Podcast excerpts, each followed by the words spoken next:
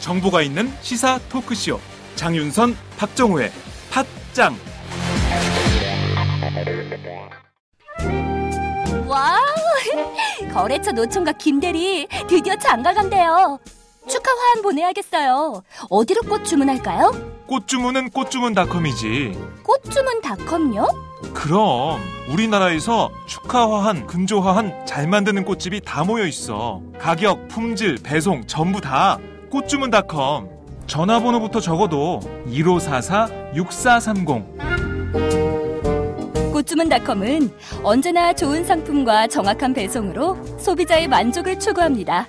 팟캐스트 듣는 사람들끼리 서로 돕고 삽시다. 꽃주문닷컴은 팟짱을 후원하고 있습니다. 1544-6430 꽃주문닷컴 1544-6430 꽃주문닷컴은 현재 회원사도 모집 중입니다. 전국에 계신 꽃집 사장님들 지금 당장 전화주세요. 꽃주문닷컴은 생산자, 유통자 모두를 보호합니다.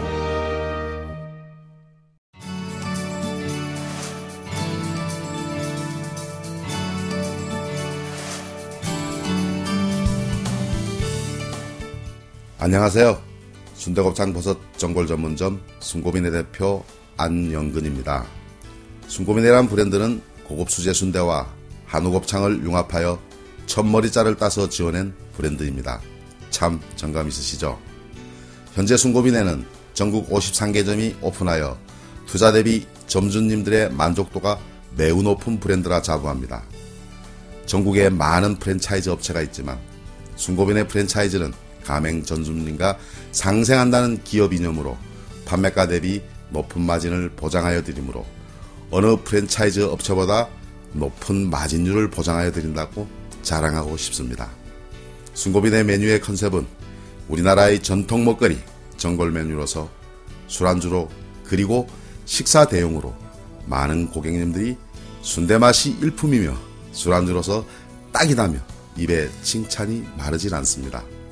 최고는 아니지만 최선을 다하여 가맹전주님과 그리고 소비자 여러분과 함께하는 순고빈의 프랜차이즈가 되겠습니다. 다음과 네이버에 순고빈회를 검색해 보시고 창업 문의는 051 555에 6611 051 555에 6611 홈페이지는 www.한글로 순고빈회.com으로 문의하여 주십시오. 정말 맛있습니다.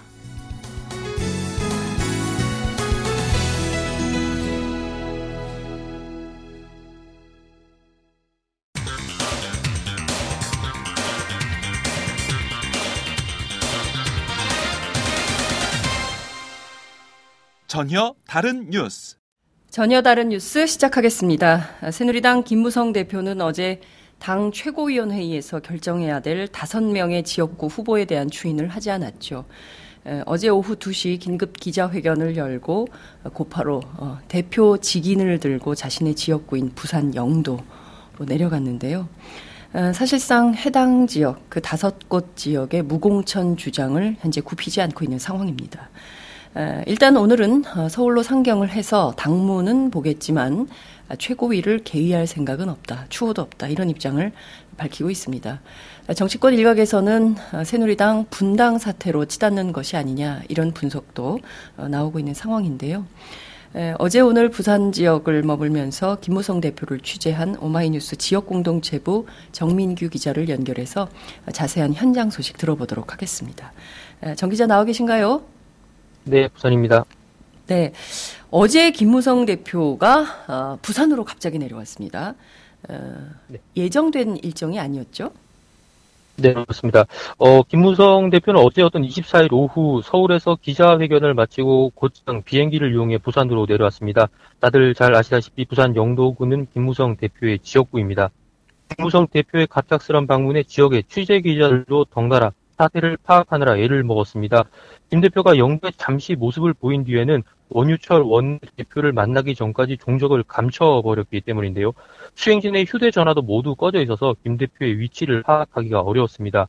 일부 기자들은 황급히 김 대표의 차량을 쫓았는데 네. 김 대표 차가 취재진 차량을 요리조리 피해가며 마치 숨바꼭질을 하듯 부산 시내, 시내를 누볐습니다. 그렇군요. 자, 그러면 지금 김 대표가 당무는 거부, 물론 이제 오늘부터 당무는 다시 시작을 하겠다, 이런 입장을 밝혔지만, 결국 부산까지 내려간 곳은 다섯 곳, 그러니까 공관위원회가 마지막으로 추천한 이 다섯 곳을 무공천하지 않으면, 어, 도저히 이것은 받아들일 수가 없겠다, 이런 입장으로 보이는데, 실제로 그런 이유는 부산 지역에서는 어떻게 파악을 좀 하고 있습니까? 네, 말씀하신 대로입니다. 바로 그 귀밖에 공천 학살로까지 불렸던 그 귀밖에 의원들에 대한 공천 배제 문제 때문인데요.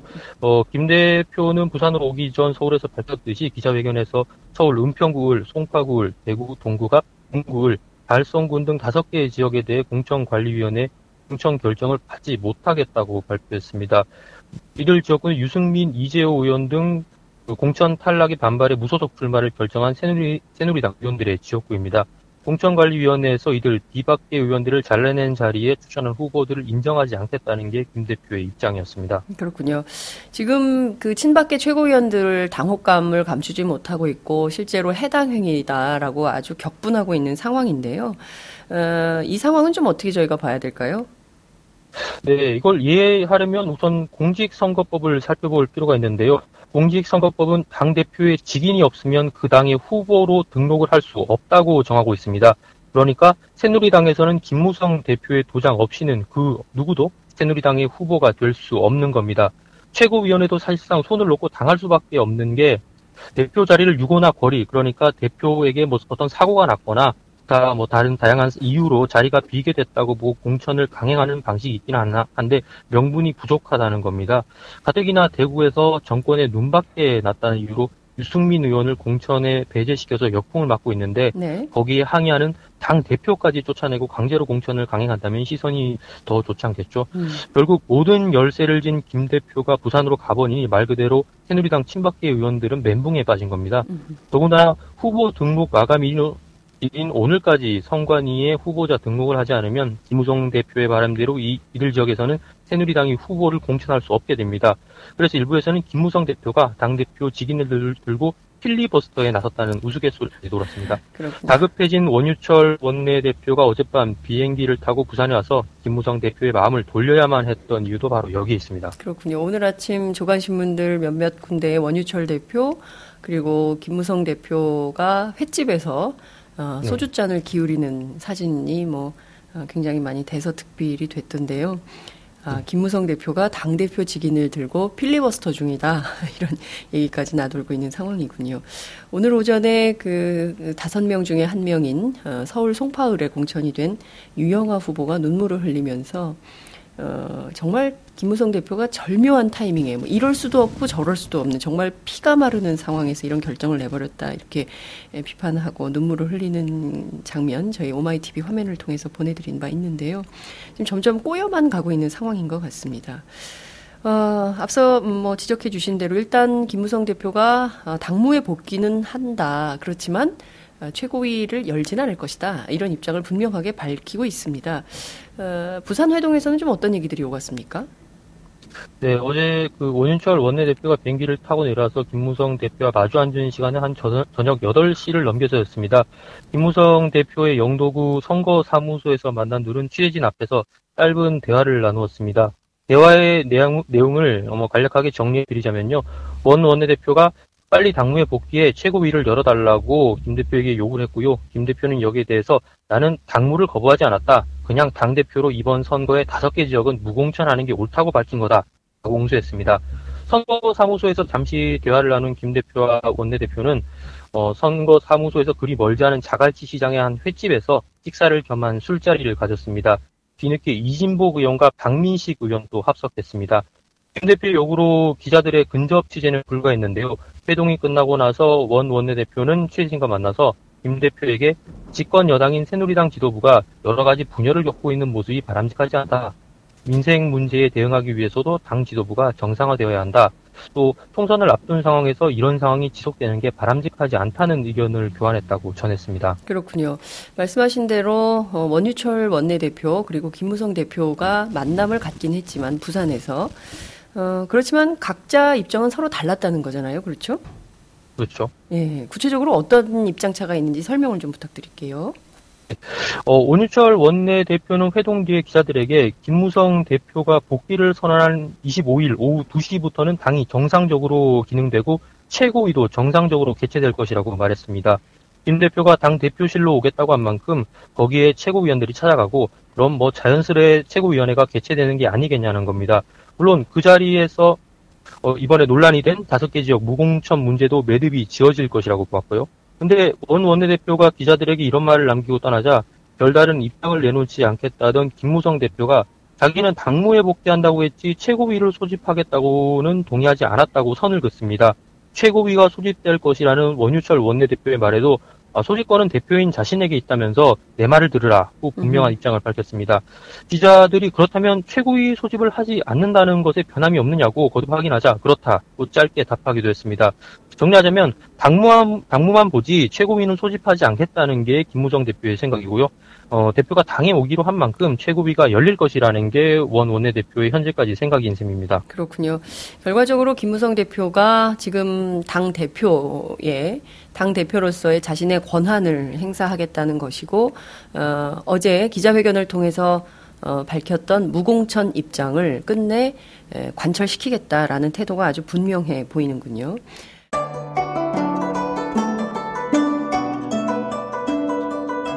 안녕하십니까. 저는 정도전을 15년 전에 최초로 소설로 썼던 작가 임종일입니다. 사실 정도전을 소설로 쓰는 데만 10년이 걸렸는데 그 시절 무명의 고달픈 심신을 양꼬치와 고량주로 달래주었던 풍무 양꼬치. 풍무 양꼬치는 월드컵 4강의 기쁨도 나라골 우습게 돌아가고 분통이 터질 때도 늘 함께했던 안식처이자 사랑방이었습니다. 진짜 정의파인 주인장은 세상을 뒤집어 푼 남자 정도전을 누구보다 먼저 알아보았고, 그래서 제 소설 정도전은 역사의 곡이 없습니다. 풍무 양꼬치 역시 맛과 양심이 살아 있습니다. 좋은 사람끼리는 꼭 만나야 합니다. 어떻습니까? 오늘 풍무 양꼬치에서 만납시다. 2호선 구로 디지털 단지역으로 오세요. 예약 문의 02809-9292 02809-9292 팟짱 애청자라고 하시면 정성 가득 담긴 서비스도 나갑니다.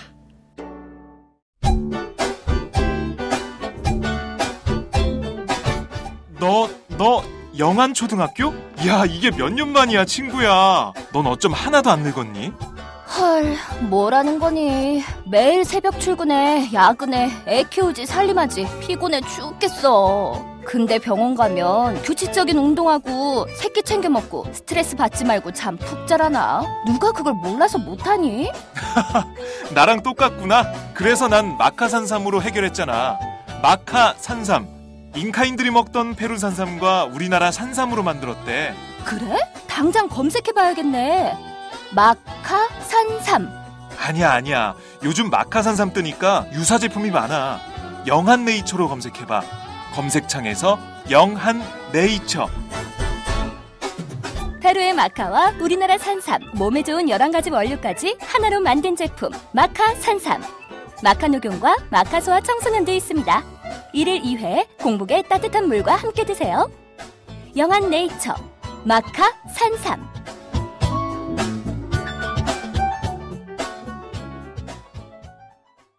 어, 우선 약속대로 김무성 대표가 당무에는 어, 복귀를 하려면 어, 와야 되는데 지금 전해지는 속보에 따르면 김무성 대표가 방금 전에 김포공항에 도착을 했다는 것이고요. 잠시 뒤 여의도 새누리당 당사에 도착할 예정이다. 뭐 이런 건데 부산에서 떠날 때 상황은 좀 어땠는지 그 스케치를 좀 전해주시죠. 네, 어, 김 대표는 오늘 아침 영도구 집 앞에서 자신을 기다리던 취재진과 만나서 오래전부터 당원, 당규에 위, 위배되는 것은 할 수 없다는 의사를 분명히 밝혀왔다면서 무공천이 오랜 고심 끝에 내린 결정이기 때문에 마음 변화가 없다고 어제 입장을 반복했습니다. 전날 원내대표가 오늘 최고위가 열릴 것이라고 발언한 것과 관련해서는 원인철 원내대표의 일방적인 얘기를 하면서 원내대표가 부산까지 왔기 때문에 그에 대한 예의로 서울에 올라가 당대표실에서 당무를 보겠다고 한 뜻이라고 말했습니다. 서울로 가기 위해서 비행기를 타려고 도착한 김해공항에서도 취재진의 질문이 쏟아졌는데요. 네. 김 대표는 거듭된 무공청 관련 입장을 묻는 기자들의 질문에 어제 기자회견에서 국민한테 말씀드렸다. 자꾸 그런 질문에서 무슨 의미가 있나라고 말했는데 자꾸 기자들이 입장 변화가 있느냐 없느냐 이렇게 물어보니까 기분이 좀 상한 듯한 말투였습니다. 네. 서청원 최고위원 등 당내 친박계가 자꾸 자신을 향한 책임론을 제기하는 것과 관련해서도 내가 책임지겠다 그렇게 짧게 답하기도 했습니다. 네. 정치권 내부에서는 이런 얘기도 드- 돕니다. 김무성 대표가 이번에 어, 당 대표 직인을 들고 부산까지 내려가서 사실상 이렇게 버티고 있는 가장 큰 것은 어, 실제 계산된 행동이라는 것이죠. 그래서 어, 법률적인 소송이 제기된다 하더라도 결국에는 어, 친박이 주도했던 이번 공천이 사천 그러니까 국민 공천제가 제대로 어, 반영이 안 된 것이기 때문에 결국 소송에서도 원인 무효가 될 가능성이 매우 높다. 그래서 그런 치밀한 전략, 계산 이것을 끝낸 다음에 결행한 행동이다. 이런 분석도 어, 나오고 있더군요. 자, 김무성 대표가 어, 어찌됐든 30시간의 법칙이라는 게 있었습니다. 그동안은 어떤 입장을 밝혔다가도 꼭 30시간 이전에 본인의 입장을 어, 바꿔서 청와대에 굴복하는 모습을 보였기 때문에 정해진 나온 말이기도 한데요. 이번 일을 계기로 해서 김무성 대표가 변했다 이렇게 볼 수 있을까요? 어떤 분석이 좀 우세합니까? 어, 일단 김무성 대표는 이번 공천 거부를 통해서 당내 주도권을 상당 부분 가져올 것이라고 보는 분석이 설득력을 얻고 있습니다. 청와대와 각을 세우다가도 말씀하셨던 막판에는 흐지부지하면서 물러섰던 모습에서 벗어나서 강단 있는 모습을 보임으로써 존재감을 재확인시켜 줬다는 평가는 받을 수 있을 듯합니다. 친박의 전방위 공세에 맞서 싸우는 모습을 보임으로써 무력한 당대표라는 비판 대신 미래 권력으로서의 존재감 역시 회복할 수 있을 것이라는 관측도 있습니다. 이번 공천이 많은 국민들로부터 비판을 받고 있다는 점에서는 공천의 책임을 친박계에게 돌리면서 나름의 출구 전략을 마련했다는 분석도 있습니다. 설사 총선에서 원하는 결과를 얻지 못하더라도 그 책임이 자신보다는 공천을 주도한 친박계에 있다는 점을 이번 기회에 부각할 수 있다는 겁니다. 김 대표도 이런 모습을 보여주고 싶었던 듯 했습니다. 네. 어제 부산 영도구 선거사무소에 와서는 언론사 기자들이 올 때까지 기다려주는 듯한 모습을 보여줬습니다. 기자들이 어느 정도 모인 다음에야 정치하는 사람이라면 오직 국민만 두려워하는 마음으로 정치를 해야 한다는 말을 남겼고요. 기자들과 함께 영도 다리를 걸으면서 어, 바다를 바라보고 고심에 빠진 듯한 모습을 연출하기도 했습니다. 원유철 원내대표와의 만남도 애초 비공개가 될 것이라는 이야기가 돌았지만 선거사무소와 주위가 개방된 자갈지 식당통의 횟집을 선택해서 취재진이 회동 모습을 지켜볼 수 있게끔 했습니다. 언론을 적극 활용한 듯한 인상을 받았습니다. 그렇군요. 사실상 이것은 자신의 대권 행보를 위한 첫걸음에 나섰다라고 어, 볼 수도 있을 것 같은데요. 오늘 지금 방금 그 어, 서울 김포공항에 도착해서 어, 김무성 대표가 몇몇 언론들과 나눈 대화를 보면 어, 언론에서 자꾸 옥세라는 표현을 쓰는데 정확한 이름은 당인이다. 그리고 어, 당인과 당대표 직인 이 두 가지는 당사에 그대로 있다. 어, 자신이 도장을 가지고 이런 행동을 하는 그런 사람은 아니다라는 입장을 밝혔고요. 어, 반대로 원유철 원내대표는 대표직인이 현재 당사에 있지 않다. 어, 김무성 대표가 당인과 당대표 직인을 가지고 갔다. 이렇게 좀 진실 게임이 지금 벌어지고 있는 이런 상황인 것 같기도 합니다. 그 점은 저희가 잠시 뒤에 좀 더 정리를 좀 해드리도록 하고요. 어, 어찌됐든 오늘 어, 오후 2시 혹은 오늘 안에 오후 6시 이전에 이 문제가 다 처리가 돼야 될 텐데 안 그러면 결국 무공천 그래서 다섯 명은 실제로 총선에 출마할 수 없게 되는 상황이 되는 건데요. 김무성 대표가 당대표실에 도착을 하고 또 당무에 복귀를 한다면 최고위원들 간의 회의가 벌어질까요? 어떻게 전망을 좀 하십니까? 어, 사실 이건 뭐 섣불리 예단하기는 힘든데요. 관건은 김무성 대표가 얼마나 새누리당 최고위원들의 압박을 버텨내는가에 모아질 듯합니다. 벌써 서청원, 이인재, 김태호 등 친박계 최고위원들은 김무성 대표를 향해 무책임하다며 공세를 퍼부었거든요. 과거에 김 대표는 이런 등사를 버티지 못해서 아까 말씀하신 대로 30시간의 법칙이라는 오명을 얻었는데요. 그렇죠. 김 대표가 청와대와 친박계와 대립하다가도 끝내를 그런데 고개를 숙였고 그렇게 버티는 게 30시간을 넘기지 못한, 못한다고 해서 나온 말입니다. 어, 김 대표로서는 뭐 참 듣기 싫은 말일 것 같기도 한데요. 이번에는 김 대표가 이 30시간의 법칙을 과연 깰 수 있을지 다시 재개되는 새누리당의 상황 변화에 조금 더 관심을 기울여 봐야 할 것 같습니다. 일단 김 대표는 당무만 복귀하는 거지 최고위는 없다고 공언한 만큼 그 결심이 이어지고 이를 어르고 달래는 최고위원들의 막판 행보가 계속될 듯합니다. 일부에서는 결국 일부 지역만 무공천하고 나머지 지역구는 공천을 하는 식으로 절충점을 찾 아낼 것이라는 이야기도 있습니다. 그렇군요. 어, 지금 새누리당의 이번 공천 갈등, 그 파국의 클라이막스에 와 있는 거 아니냐 이런 분석도 어, 나오고 있습니다. 어, 오후 6시가 되면 모든 것이 끝날 텐데요. 결국 이것이 어떤 방향으로 귀결이 될지 그리고 어, 당대표의 이런 결단에 대해서 청와대 그리고 당 내부에 있는 친박계가 어떤 방향으로 어떻게 공격에 고삐를 줄지 그것은 저희가 좀 더 분석을 해드리도록 하겠습니다. 오늘 말씀 잘 들었습니다. 네, 감사합니다. 네, 지금까지 오마이뉴스 정민규 기자와 함께했습니다. 안녕하세요. 오마이뉴스 대표 오연호입니다. 감사합니다. 여러분의 성원 덕분에 바로 어제 오마이뉴스의 10만인 클럽 회원 만 번째 참여자가 탄생했습니다. 여러분의 응원 덕분에 오마이뉴스는 더욱더 힘차게 권력과 자본의 눈치를 보지 않고 뚜벅뚜벅 참 언론의 길을 갈 수 있게 되었습니다. 계속 성원해 주십시오. 10만인 클럽 회원이 2만 명 정도가 되면 사실상의 진보 종편도 가능합니다. 자, 그 길을 위해 독자 여러분 함께 해주십시오. 감사합니다.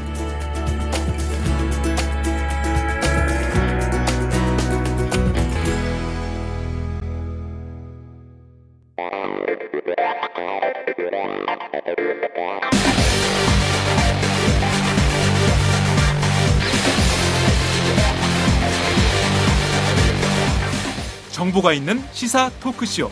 장윤선, 박정우의 팟짱